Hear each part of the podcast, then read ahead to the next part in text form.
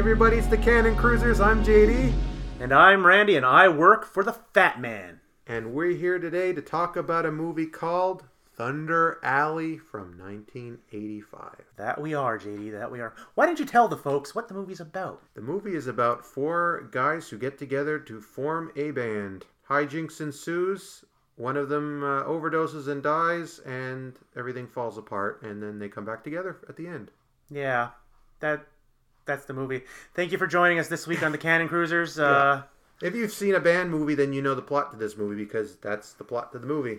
It's, there's no real wrinkles in it. It's actually and it's actually five people. Oh yes, in the band. five. I almost forgot Skip. I can't forget Skip. Leif Garrett Yeah. himself. So the, the, this movie is as we made it sound, as by the numbers as you can get it. The, the cast consists of two best friends from a small town, Richie and Donnie. Richie played by Roger Wilson, and Donnie played by Scott McGinnis, a name that's familiar to me, but I ha- I haven't had time to check to see who it is.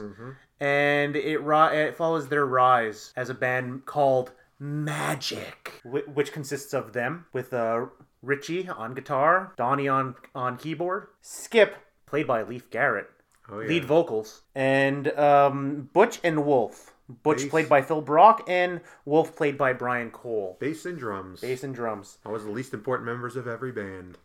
And other than that, there's just the there's a, there's just a token love interest played by one uh, Jill Scho- Sholin. Sh- Sh- I can't say her name. Uh, S- S- Skol- Skolin, maybe. Uh, I can't pronounce her name. It a few more S C H O E L E N. So if you can spell it out there, please tell Randy how to spell it. And finally, the most important part to me in this whole movie, their manager, the Weasel, played by the esteemed Clancy Brown. You thought he was going to say Pauly Shore, I bet.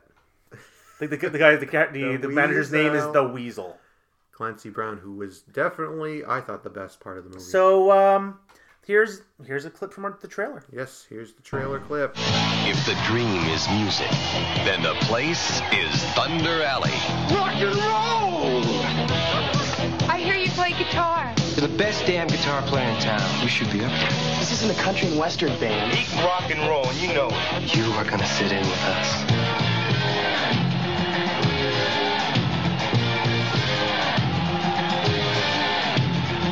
You got the talent to go places, and I can help you get there. You're good. Music, and I do the talking. And we're back with more discussion on this film. So, Randy, why don't you give us your general impressions? It's a fairly by the numbers rock band movie. Yes, it is. But Cannon didn't do any any of these, so it's a little different for us on this show because we haven't actually covered a, a movie like this. The closest we came to was one of Randy's favorite movies, um, The Apple. How do you think that compares to The Apple, Randy? Uh, that has to wait for the actual reviewing wrap up portion. But yeah, just general impression movie was just simply that it's extremely by the numbers. Yeah, it was by the numbers. Um, that's it. It's what what's your highlight of the film? Clancy Brown, definitely.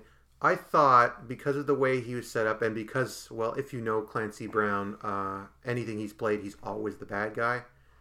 The way he set him up in this movie is he's the manager, and he's no nonsense, and he always gets to the point. But there's scenes where he you you get the idea he might betray them at some point, but he's the only person who actually doesn't betray them at any point. So you're saying that he plays Clancy Brown in this movie? But but he's always A the bad guy. surprisingly young Clancy Brown. He was in his twenties in this movie. Yes, and he, he surprised me because every time I've ever seen him, he always looks the same, regardless if you saw him 20 years ago or if you see him today. He, He is ageless. Yeah. He is ageless, and I would have to agree. The highlight for me is the is the performance by Clancy Brown. It's just the character's kind of fun. Mm-hmm. It's yes, it's it's just another Clancy Brown type that he plays.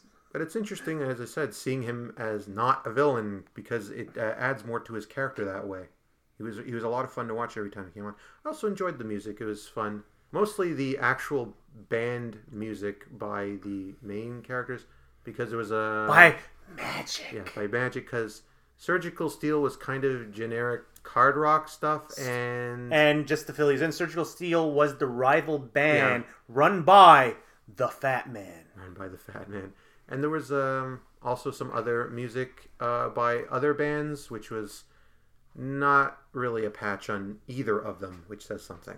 So this leads us into our low lights, and I would have to disagree with you. For me, one of my low points of the movie is is the music. It's it's it's so un it's unmemorable. It's forgettable. It's just it's, it's bland, generic, '80s rock. Yeah. There, there's there's no grip to it. Uh, there's nothing that that pops into my head. Not not to They're indie bands. They're not supposed to be giant arena rock bands. That's the point. They're supposed to be growing as a band, and that's what they, they sound like. But these are like these are these are the songs that are supposed to be making everybody go, "Oh my god, they're going they're they're they're going crazy over his ballads." And it's just I'm like, "Oh, Mm-hmm. okay, it's another one of these. Oh well." Yeah. I guess it just depends on what you like because, as I said, I thought it worked for what they were what they were going for.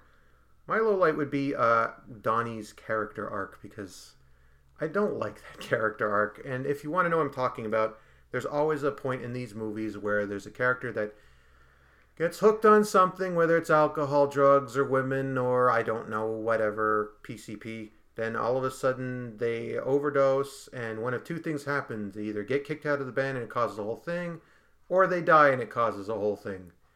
And I don't like that arc because it's always the same and it always ends up ending the story in the exact same place, and that's exactly where this movie headed. I, I just, I don't like that.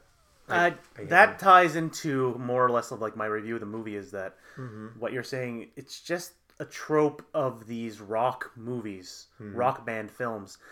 And for me this film is just a competent by the numbers rock film that hits every point. You have the small town small town uh, guitar virtuoso virtuoso I can't say the word right now I can't Mm-hmm. I can't speak right now people I'm sorry. Um, you have his his kind of lecherous best friend who's hard rocking, hard drinking. Mm-hmm. You have the perfect girl next door, and her and, and, and her friend is a little bit more And the jerk singer. and a, and a jerk singer. If you ever seen the commitments, you know what I'm talking about there. Oh, if you want to talk about a great band movie, The Commitments. Oh my god. Yeah, The Commitments is a great movie, but even that one, like I said, had that same trope. Only they didn't have the drug trope, which is the one I don't like. The thing The Commitments had had better music. Well, of course, it better music. It was a soul movie. So, but but covers. that's we digress. yes. So it's like I said, it's just a competent film. It's there's just there's mm-hmm. nothing that blows you away. But this, I'm, I'm gonna do a callback here.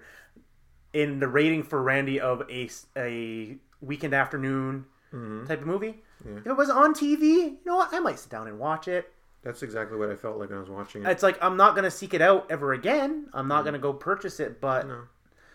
the movie, like I said, it's just competent. There's there's something comfortable in a competently made yeah, mediocre generic film like said, this. I, I wouldn't watch a movie, for instance, like Rockstar, which is the same thing as this, but I would watch this over Rockstar because it's much more comfortable to watch. Rockstar's just too in your face, and that's my problem with a lot of these types of movies. When you do these cliches, you can either do two things: you can either be genuine about it, like this movie was, or you can be in your face about it, like those movies. There's a third one. Oh, yeah, ironic is the other one. No, not I- ironic. I It, there, there's the send up of it. The the Dewey Cox story is probably the best send up of this genre. Oh yeah. Well, that's a parody. Yeah, that's a not parody, and it's, it's, thing. it's an excellent send up of it. So score wise, it's like I kind of go back to four. Like within 15 minutes, I knew roughly where my score was. Mm-hmm. It's just I'm trying to figure. It's like I'm gonna have to give it a three. Just it's like it's not. I don't want to give it a two. It's it's it's not awful. I I didn't really like the film, but at the same time, it's the fact that it's competent. The fact that I would watch it if it was on TV at some point in an afternoon while I'm doing something else. Yep. That's pretty much the definition of a, a, a flat three for me. Not any higher, not really any lower. it's actually it's actually kind of Three. moves toward towards me for like like the mid mid two to three range, but Mm-hmm. it's yeah, it's a, it's a six on, out of ten. It's that type of a movie. It's not a not gonna blow you out of, out of the water. So nothing, it's a three. nothing about this is to blow you out of the water unless you've never seen one of these types of movies before, and you could do a lot worse than this one. Yeah, you could do a lot worse than this one. Mm-hmm. Like movies like The Apple, which shares a similar structure but is done as a rock musical. Yeah, this this one was is not as bad as the Apple is. So with with that sentiment out of the way, yeah, I think we're done. There's not really much you can say on the movie other than the everything was competent. Everything it's Yeah, the acting was okay. There's no real standouts to it other than Clancy Brown playing Clancy Brown. since we're not really going to talk about any uh, more of these types of movies, I'm sure because they're all pretty much the same. If I were to recommend uh, anybody watching this to watch another one, there's this obscure movie from the '90s called Bandwagon. Is Kevin Corrigan in it from um, Grounded for Life? He was the uncle in that show. If you ever come across that one, I recommend watching that. We're probably not going to cover it here because it's so difficult to find, but um, if we're talking about these types of movies, and we probably won't be talking about it again, I just like to bring it up. Seek that one out if you can. It's that's an interesting movie. For my recommendations, like when I think of a good band movie, I think of The Commitments. I think of Hmm. Eddie and the Cruisers. I was thinking more along these types of lines, only you know better. But Though, though, though Eddie and the Cruisers is more of a cult classic. It's not like a perfect. Movie, Night Eighty and the Cruisers too. Oh, that movie's just bad, but also, uh, but it's from a, from a discussion we've had off camera. So bad that it's good because you can see they're trying to be genuine about doing the Genuine movie. about it. Yeah. And that's it. I'm Randy, And I'm JD, and we'll see you next and time. we work for the Fat Man, we work for the Fat Man, and we are the Cannon Cruisers. Goodbye, everybody.